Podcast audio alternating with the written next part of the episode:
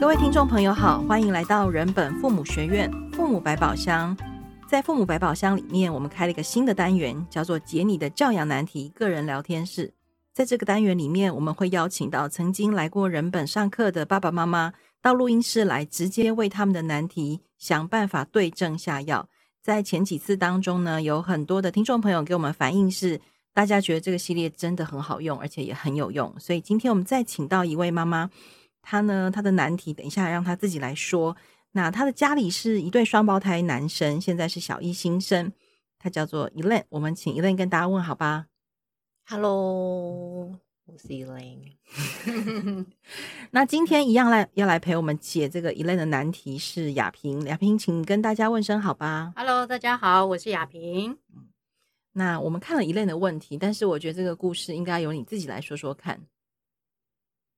我两个小男生嘛，然后他们现在今年上了小一啦。就他们上了小一以后，嗯、呃，学校开始就是会有一些奖励的制度，就比方正向的鼓励小朋友，就是培养好的习惯，比方你不要在走廊上奔跑啊，或者是说你呃上课的时候要发问记得要举手之类的这样子。那因为小一了嘛，所以会安排小孩子可能有学习一些不同的东西，像可能有上桌球课啊，或是英语课啊。那老师同样都会有奖励的制度的部分。那所以在嗯，那有一次就是他们的英语老师有跟我聊天，就说：“诶，小朋友好像在常规方面有的时候要说比较多遍。”那就问说：“啊，那妈妈你在家会不会有类似这样子的困扰？”那我就说哦，其实会有几个点，比方说像吃饭吃好久啊，吃一个钟头之类的，然后或者是说上车不系安全带这种这种问题啦，就是会牵涉到安全的问题。然后嗯，他就说那你怎么处理？我就说那就不断提醒啊，但不断提醒就提醒到天荒地老，他们还是不理你，或者是你就是到最后要大声了。那他就说哦，那你会不会想要试试看？类似就是奖励制度，给星星啊，给贴纸或是什么，让他们集到，比方一百个星星，那可以做一件他们想要的事情，或者是就是许一个小愿望这样子。然后我就说，哦，好啊，来试试看，就是几个觉得比较困扰的，那就以我刚刚讲吃饭跟系安全带好了，那我就有开始执行。可是，在执行的时候，就是嗯，如培瑜所说，就是我我其实人本。有上课嘛？然后我其实自己从在大学就开始有订整本杂记，都有在看。然后就是奖励制度这件事情就很困扰我，因为之前上课给我的概念是说，小孩子是该怎么说？好像你这样子会把小孩子物质化吗？或者说会变成说啊，今天你是给他，就是他他嗯，好，他他考的嗯，不是他考的好，好了，他吃饭吃的很好，那他可以。有有颗糖吃，可是之后会不会他希望要什么的时候，他就你你到时候给他东西会越来越多，然后你可能是无法给他的或是什么，就是这个东西一直让我很纠结。因为其实像他们，我我那个我自己家里的奖励制度，我大概实行了两三个礼拜，我后来就也有点就没有那么强制，因为我觉得开始小孩子就会跟我说，好，那我读这一段英文，那你要给我几个星星，或是说，嗯、他在吃饭，然后他其实是很认真吃，OK，那可是可能快要超过就是四十分钟好了，然后说，那妈妈我还可以有信心吗？那我就觉得，因为他这四十分钟其实他是很专心在吃，不是一边吃一边玩，因为小孩子每次状况不一样，那我就想说，那那我要给还是不要给？那我如果他这次我说他没关系，因为你很专心，所以我给你，我可以给你。那他下一次会不会就是他也就是我自己都不知道我的线在哪边？就是他到底什么叫做他专心？是我决定他专心，还是他自己决定他专心？那他会不会就下一次他觉得说他要很专心啊？可他中间其实我觉得他都在跟弟弟讲话，那他就会说，那为什么上次可以，这次就不行？那我就觉得这就是把自己搞死的感觉，就是所以现在就有点又停下来，所以所以就来就是问诊。这个我们简单整理一下，我觉得一乐应该真的是一个很认真的妈妈。就是在访谈前，我们聊了一下，我跟大家分享她来人本上过什么课。她上过打造全新亲子关系五周计划的课，她也上过行动父母工作坊，她也来了爱的艺术电影读书会。也就是说，其实我发现一乐上的课并不全是所谓方法论，其实还有很多是基本概念的课。然后再加上你说，呃，你从大学就开始订人本教育杂记，嗯，所以我可以想见你现在那个挣扎跟矛盾。然后，但是我其实还蛮好奇，那个对你提出几点建议的是学校老师，还是桌球课或是英文课的老师？呃。英文课老师，因为英文课老师刚好也是我很好的朋友啦。哦，oh, okay. 对，所以他就就有点就是哦，可能以朋友的，因为他他自己他的太太也是老师，那其实就是他们他们也是会就是就是感觉上说你周围可能有一些老师，那他们也都是很很好的人。对，我不知道这样讲恰不恰，但就是就是他们都很好，那小孩子也都感觉都教的很好啊，很有礼貌啊，就是他他们也不打小孩，也不会骂小孩嘛。就是那我觉得就对，那他们应该是有他们的一个方式。那他们是女孩啦，那我不知道这有没有差别。好，我们刚刚一开始有说 Elaine 的两个小孩是男生哈。好，我我之所以问这个，其实是因为我看出，其实爸爸妈妈在这中间的矛盾跟焦虑，其实对于一个认真的爸妈来说，我觉得这样的矛盾跟焦虑势必可以再多一些讨论，让这个讨论可以。呃，让你心里面更清楚，到底你可以站在什么样的位置。那我每次都习惯把球丢给亚萍，我今天一样会做这件事情。好，亚萍，你来聊一下吗？你先开个头嘛，哦、还是我问问题？开个头哈，好，你先问问题好了。其实我自己看到你提来的故事的时候啊，我想到的是关于几点这件事情哦。对我来说，它在整个。使用的机制上，我我觉得孩子是人，不是不是小动物。这件事情是我直觉的，看到你的故事的时候所想到的事情。那把几点放在人身上这件事情的好处，我觉得显而易见，它在短时间确实会有这个可能性。但有一点难以想象的是说，说我想到我曾经过去读的一本书里面有一句话叫做：“我本来是想要解决一个问题。”但我做的事情却会帮我产生另外一个问题，所以我在看到你的故事的时候，其实我是想到这一句话，这样。嗯，亚萍，你觉得呢？嗯，就是因为诶、欸，整个大前提啦，就是我们都肯定 Elaine 他是希望小孩能够往好的方向去。我我相信大部分的爸妈都是这样。那然后 Elaine 也当然来人本那么久，接触那么久，心里面也很知道说关于奖励这件事情。它有一个短期的效果，但长期来讲，你心里面也有很大的疑虑。嗯、所以在这种情况下，我们呃宁愿相信是说你遇到了困难，而不是你心里面对原来相信的东西有了动摇。嗯，所以我就会想说，那我们就直接针对问题来谈哈。因为比如我们我们就以一个具体的事情来讲，就老大，那我们就谈他的吃饭吃饭问题。所以你原来描述的状况是说，小孩吃饭要吃很久，对就想不到一个小时。对，那你那我想问一下，当他吃饭吃很久的时候，好，我我们应该从刚开始吃饭的时候，嗯，怎么怎么呃，他应该都是午餐还是晚餐或任何一餐都会是这样的状况？啊，因为之前那个在家都那个停停课嘛，嗯、那个隔离期间的话，就是他任何一餐都是这样。那我们就以晚餐来讲好了，好嗯，所以他。通常怎么开始吃饭？意思是说，当他吃饭的时候，什么时候开始你会发现那个慢下来了，或者开始分心了？嗯，开始慢下来或分心啊？嗯，不太一定哎、欸，不太，就是你你在心里面想到的某一次的例子，我们来讲，比如说，哎，你就叫说，亲爱的，我们今天要要先吃饭喽，是吃饭时间到了。孩子是非常开心的奔向餐桌，还是说啊又要吃饭了这样？他他嗯，他对于就是说啊好，亲爱的来吃饭了，他们是就会鱼贯的入场，啊、鱼贯的入场就知道哦，反正就是时间到了，要要要吃饭了，就坐下来，两兄弟就会坐下来吃。那通常就是吃，我觉得大概过个五分钟吧。如果哥哥他没有，我觉得他。就是说没有那么饿，或是反正他就可能会开始跟弟弟聊天，嗯哼，对，就会开始聊。那聊的时候，他就会边聊，然后就就开始有点玩起来。那弟弟他是虽然这样子，他嘴巴还是一直动，然后还是一直会挖饭。哦，那哥哥就不是，他就真的就开始啊，就开始玩，然后我就会开始不断的去提醒他这件事情。好，那你提醒的话语是？我提醒的话语是：哎、欸，专心吃饭，快点。好，那我们其实就已经有有一点端倪了嘛，哈，意思是说，呃呃，我我们当然几点制度是希望直接从希希望孩子直接从行为上就去做改变。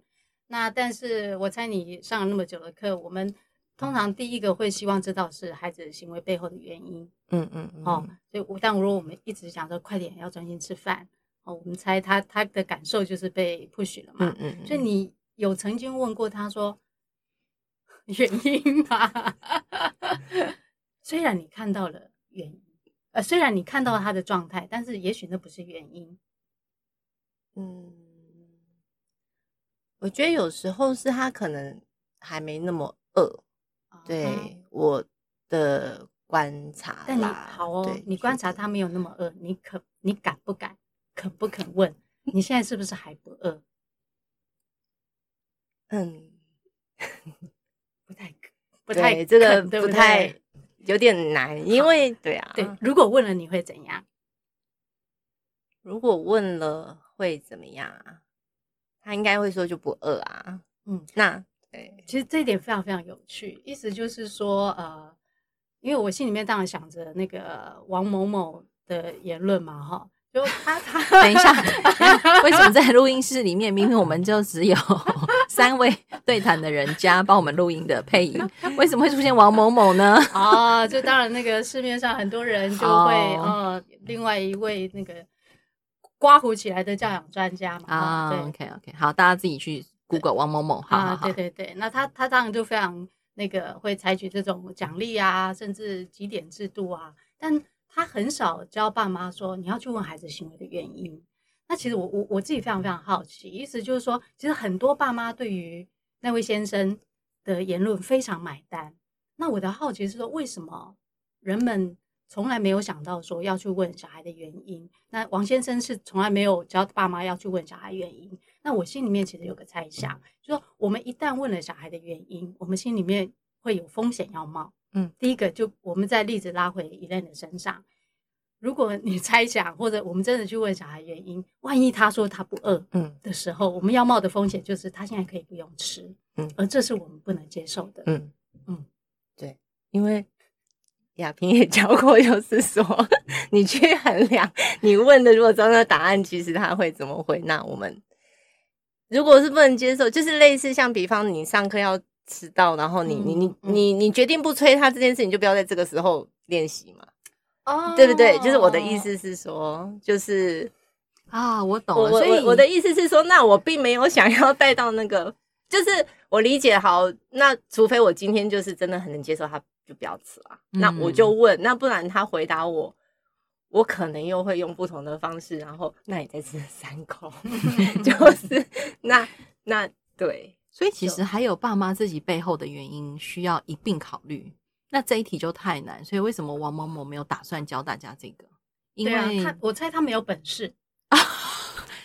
哦，太好了，对这个本事啊、哦，我觉得不是我我自己用我自己的话来说说看哈。也许亚萍可以再说明。我觉得这个本事并不是指说啊、呃、谁的知识够，谁的呃学问含量高，浓度高。而是说，对于孩子的理解，或者是说，对于人跟人之间互动那个非常细微的每日的变化，家长愿不愿意在这件事情上做出很多的有点方方面面的尝试的可能？那那个东西，如果你是站在一个把小孩子呃视为是一个要治疗的对象、要矫治的对象、要要 discipline 的对象，也许其实这些问话都显得多余而麻烦。那我比较认为那个本事，也许。是这个味道，嗯嗯，亚萍你自己觉得呢？嗯、对，就是就常常我们会忘了小孩这这个人啦，哈。那当然也一样，再回来 Elaine 这个问题上面，就是说，刚刚 Elaine 说的那个，的确是我们曾经在课堂上提的，嗯、说因为如果在那个当下，我们是无法承担小孩说我今天我现在不想出门，而在那个当下，对于爸妈来讲，嗯哦，我我是必须要上班的，我没有办法承受你现在跟我讲不要出门，我们当然不要让他有这个选项。那所以他必须看看情境哈、哦。那但是如果今天回到吃饭这件事情上，他当下不吃饭，是不是一定是你不能接受的？哦，这个这个可能一定必须要重新考量这件事情。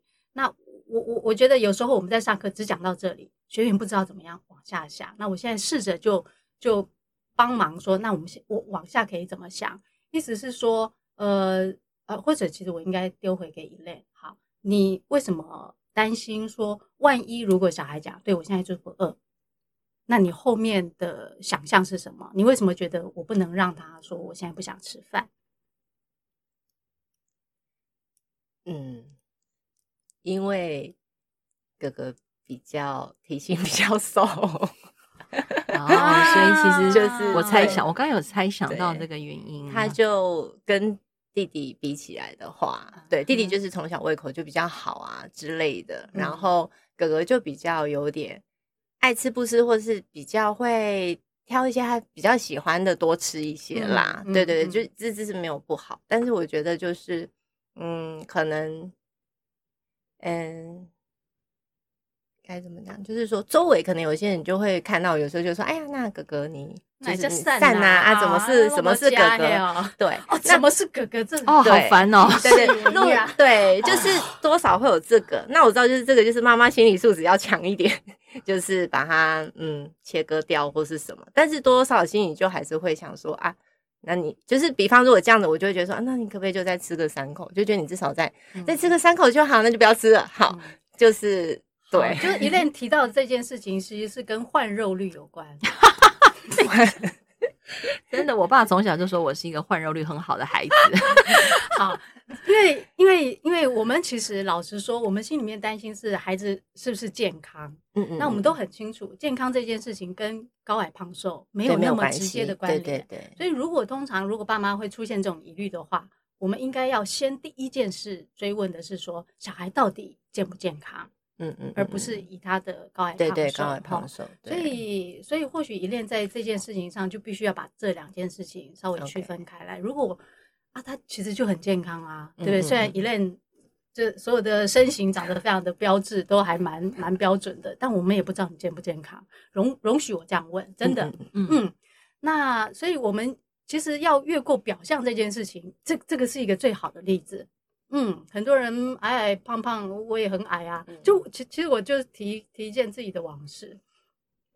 我当然我也会常常就会跟我小孩讲，因为他现在常常吃外面，我常常就是吃 seven 啊，每次都是微波食品。我心里面难免也 murmur 说，哦，马卡贝头不要一天到晚吃那种鬼东西嘛。但是其实我我我每次要要讲这个事情的时候，我就会回想我自己高中时期，我高中的时候住住外头，然后呢，每天晚餐我就是固定去一家面店。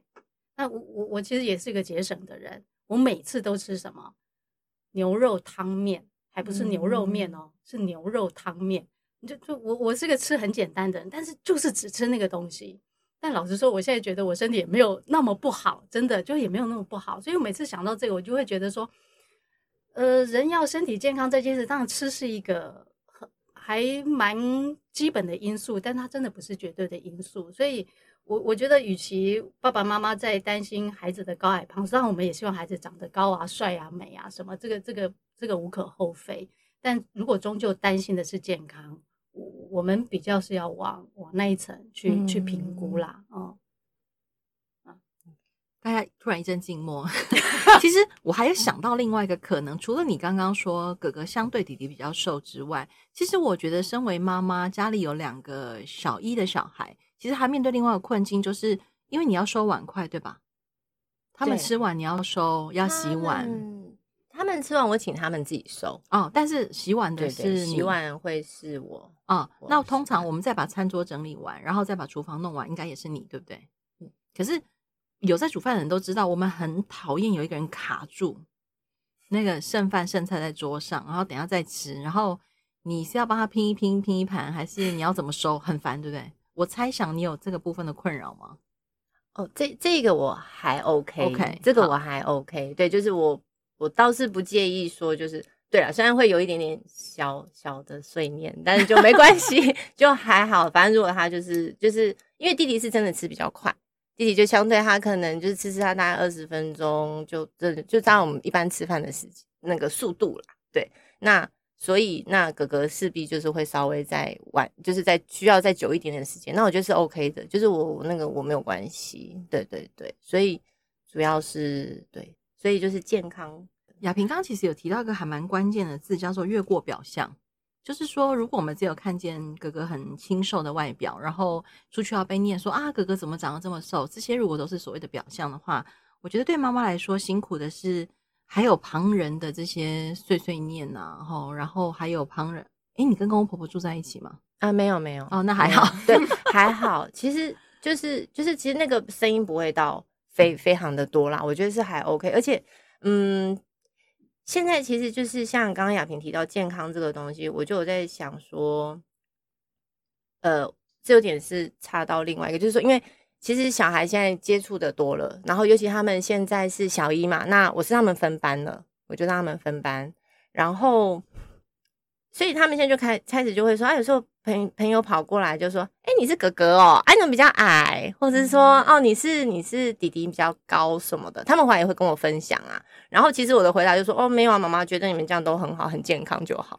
对，就是我自己会这样讲啦。但是回到他在吃饭的时候，可能还还还是对要多练习之类的，或是对。其其实现在这边有两两两个事情啦，哈，意思是说，呃。你也会担心小孩他们自己本身会被比较的问题，而不是你能不能承担。就是因为是他自己会跑过来跟我说，今天.那个谁谁谁就说啊，那个你是你是哥哥啊，你怎么比你弟弟矮？因为他弟弟可能在另外那一班，嗯、就是孩子们开始会有这样子。那只是说这样的频率有变高，可能是因为小一的接触的人比较多。那我是都会这样跟他们回，我就是说你长这样我都觉得很可爱。呃，但但是那样在回那个之前，嗯、呃。或许中间要再多一个过程，意思是说，因为你是很担心，就直接先安抚他们的情绪。嗯、哼哼哼，但或许在前面可以再多加一个步骤，是说，那别人这样讲你，你有没有觉得有什么感觉？什么感觉？嗯，这点是重要的，嗯、因为我们一下子就就安慰他，就会盖掉他去去厘清自己。当别人这样说，他老实说一定会有不舒服。Okay. 那我们设法让他把这个感觉说出来，那也有办法，就是说他他。知道有人理解他的感受，他知道怎么去诠释发生在他身上的这些事情，嗯、哦，那那个才是让他能够提升他的见识。好、哦，我我们能够去安慰小孩的心情，这已经非常厉害。但是光安慰心情没有办法让小孩有长出力量，嗯、所以我们势必要在他遇到的困难上面设法提升他的视野。嗯好，这样子，这个如果了解了解。嗯我觉得这一题的解题非常的确切，一个是越过表象，第二个就是当我们也想要关注孩子的情绪的时候，或是想要安慰他的时候，其实再多问一句孩子的感觉，因为确实如你所说，就是其实孩子到学校去之后，真的会面临各式各样的声音。现在小易可能讲起来还比较客气，对不对？我们生怕小三、小四、小五、小六的时候会发生更难以预料的情况，这样。所以也谢谢雅萍的提醒。那我们今天时间就差不多，我们等一下继续。呃，再跟 Elaine 聊一聊其他的生活上的教养难题。那也谢谢大家对这个单元的支持。然后我们很认真在考虑要不要给大家挂号。如果大家有任何想法，也许可以在后续我们张贴出来这个 podcast 的时候留言告诉我们。呃，你们是不是也想挂号？或者是如果你没有来人本上过课，但是你真的有好多问题想问，该怎么办？那让我们听听你们的声音，然后我们再来决定怎么做。那也先谢谢大家，谢谢雅萍，谢谢大家，谢谢 Elaine，谢谢。